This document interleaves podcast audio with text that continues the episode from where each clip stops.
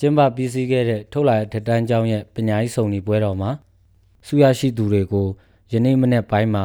ဆုချီးမြှင့်ခဲ့တယ်လို့သတင်းရရှိပါတယ်။ပညာရေးစုံညီပွဲတော်ကျင်းပတာနဲ့ပတ်သက်ပြီးကျောင်းဆရာမကြီးဒေါ်သူစာမြင့်ကဟေစာ FM ကိုအခုလိုပြောပါတယ်အကျိုးကတော့အများကြီးရှိပါတယ်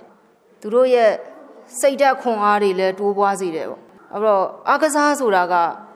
စုပေါင်းဆောင်ရွက်ရတယ်ပေါ့အသင်းလိုက်အဖွဲ့လိုက်အဲ့ဒီချိန်မှာ တဝူးနဲ့တဝူးချစ်ခင်ရင်းနှီးမှုကျမ်းမာရေးအတွက်ရောအားလုံးအထောက်အကူဖြစ်တာပေါ့။ထုတ်လာတဲ့ထက်တန်းကျောင်းမှာကျင်းပတဲ့ဒီစုပေးပွဲမှာ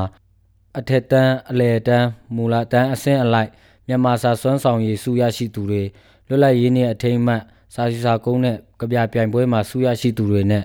ဘော်လုံးအပြေးတန်လုံးပြစ်မုတ်စားပြိုင်ပွဲတွေမှာဆုရရှိသူတွေကိုဆုချီးမြှင့်ပေးခဲ့တယ်လို့သိရှိရပါတယ်။ ဆုရရှိသူတဦးဖြစ်တဲ့အထမအတန်းကျောင်းသူမအောင်ဆန်းချမ်းကတော့စုံညီပွဲတော်ကျင်းပတာနဲ့ပတ်သက်လို့သူ့အမြင်ကိုဘာသာပြန်ကတဆင်အခုလိုပြောပါတယ် Hibang poi ka war uchang lom tam te to ki i zo na ai zong sa sa ma te to ai zong ki nai na om zo ka ki mai na pan let song ka nga u te zong ko ma le ko ma thu pi ki sa mo ka han cham na u se gong yu ma ma khu hi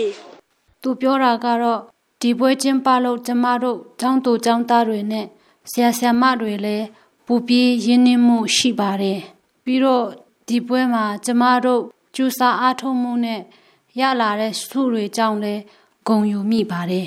1940ခုမှာစတင်တည်ထောင်ခဲ့တဲ့ထုတ်လိုင်းအထက်တန်းကျောင်းဟာချင်းပြည်နယ်ရဲ့ပထမဆုံးအထက်တန်းကျောင်းဖြစ်ပြီးလက်ရှိကျောင်းသားကျောင်းသူ90ကျော်ပညာသင်ကြားလက်ရှိတယ်လို့လည်းသိရပါတယ်။ဒီသတင်းကို Hey Sa FM သတင်းထောက် ကျွန်တော်ထန်ထန်တင်ပြခဲ့တာပါ။